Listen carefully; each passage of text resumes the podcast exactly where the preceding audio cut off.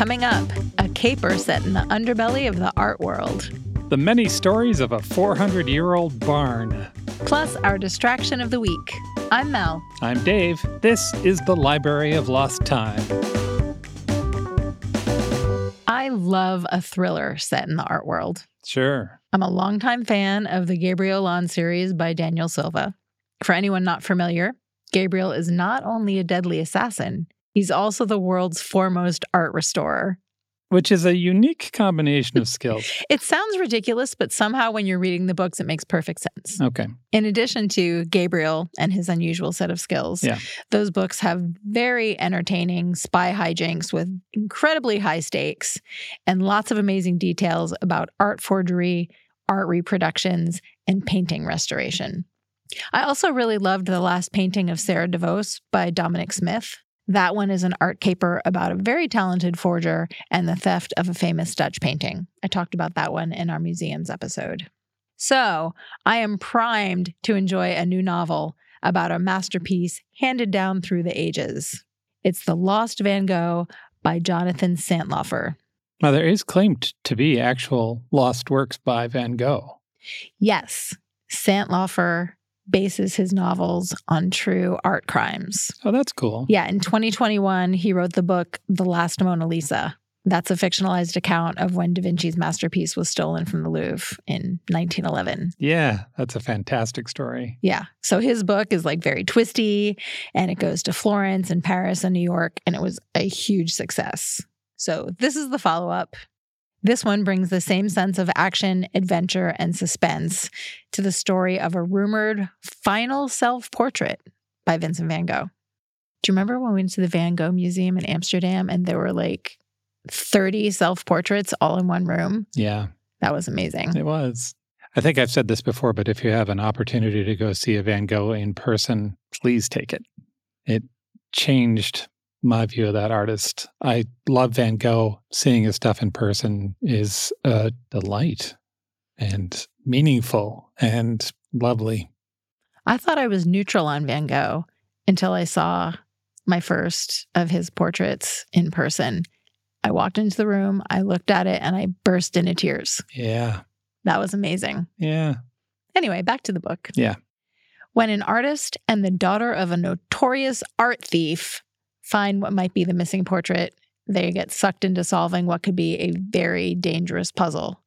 There are flashbacks to World War II French resistance fighters, insider details about the underbelly of the art world, and interactions with Interpol. I read the first two chapters so far, and I'm pretty much hooked. It opens with a forger in Paris in 1944. He's listening to the BBC on a contraband radio while he paints, and he is disguising the Van Gogh painting in a very clever way, which I will not spoil, but which is amazing. When he's finished with his work, he fiddles with the radio's dials again. And this time, it's to find the resistance radio station and his instructions delivered in code for what he should do next. That's exciting. It's a pretty strong start. Yeah. A Kirkus review said that Jonathan Santlofer's books are a must for fans of Arturo Pérez-Reverte.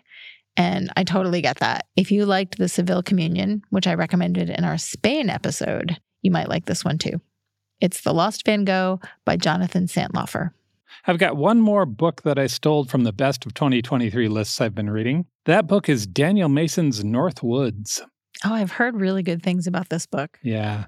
This novel explores one of my favorite questions, and the question is Who used to live here? Before I was here, who walked these halls, slept in this room, grew up, who died here? That is just endlessly interesting to me.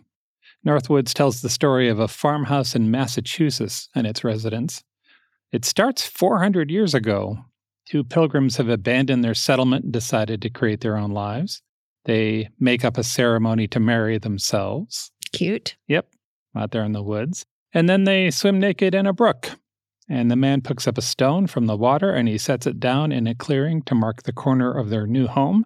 And that's the start of the barn. That is really sweet. Yeah. There are generations of tenants from there, each with their own story. Sometimes the old details and characters surface again. Maybe there are ghosts in the barn. You may recognize them before the characters do. One of the things that draws me to the book is that it's written in a variety of styles. There's some thriller in here and some family drama and some paranormal romance. The book has poems and lyrics and an address to the Historical Society of Western Massachusetts.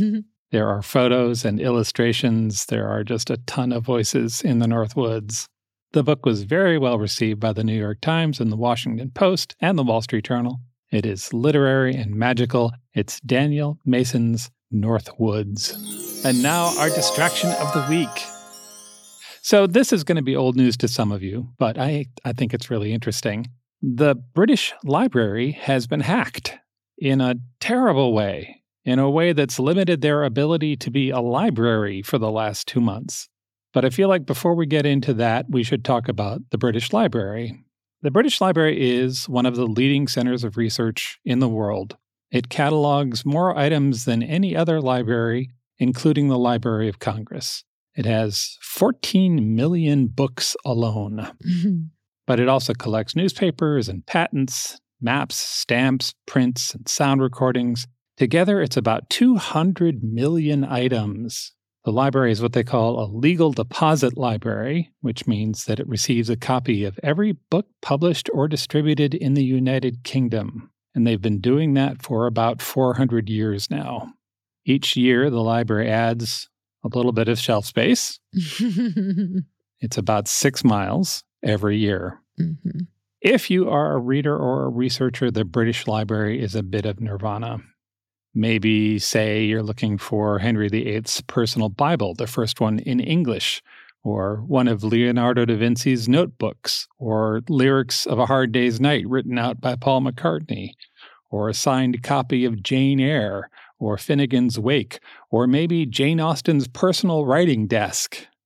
The British Library can set you up with all of those things. If you are looking for Shakespeare's first folio, they have five. That's just showing off. it is. It is. And until October 27th of this year, they had a remarkably efficient way of getting materials to its readers using a network of conveyor belts that carried books up from its many basements.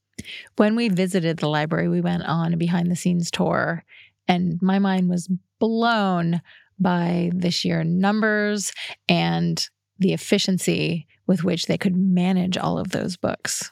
It was a lot of rooms with kind of no windows and institutional paint on the walls because they're just focused on the work of getting the book from the underground storage into the hands of the person out front. And out front, it's beautiful.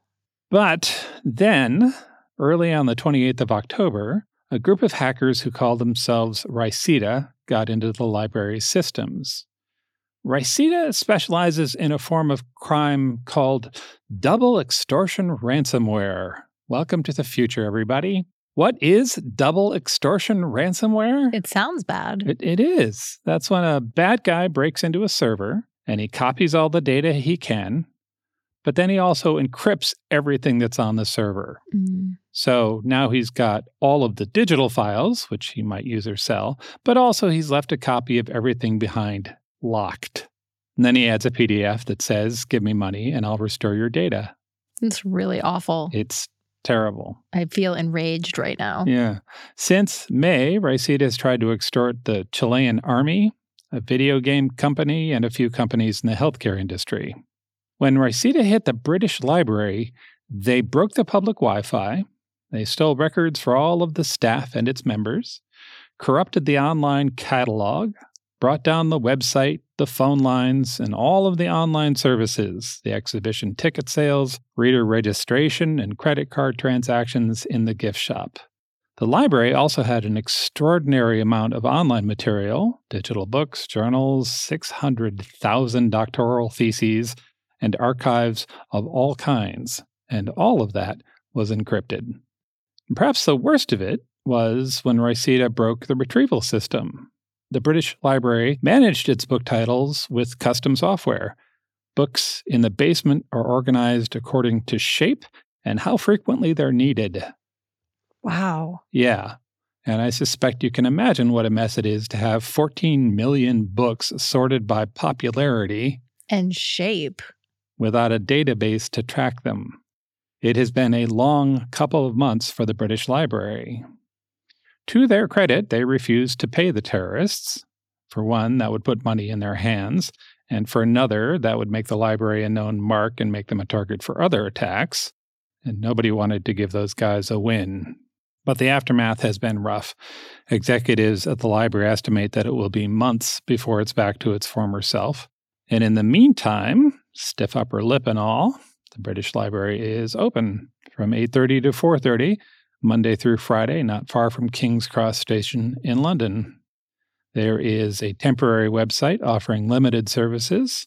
An update from November says they plan to have the main catalog back online on January 15th. I just want to somehow give the British Library a big hug. Yeah, totally. And if you're in London, definitely do take some time to visit the library and enjoy the tour. The behind the scenes information was really fascinating, and everything in the library was custom made specifically for that library from the chairs to the shelves to the molding on the walls. Everything was designed by the architect. So cool. They also have a little museum there, which is astonishing if you're a reader. I never expected to see a Gutenberg Bible close up. They have one, uh, the first folio, and like I said, Leonardo's notebooks and all of that.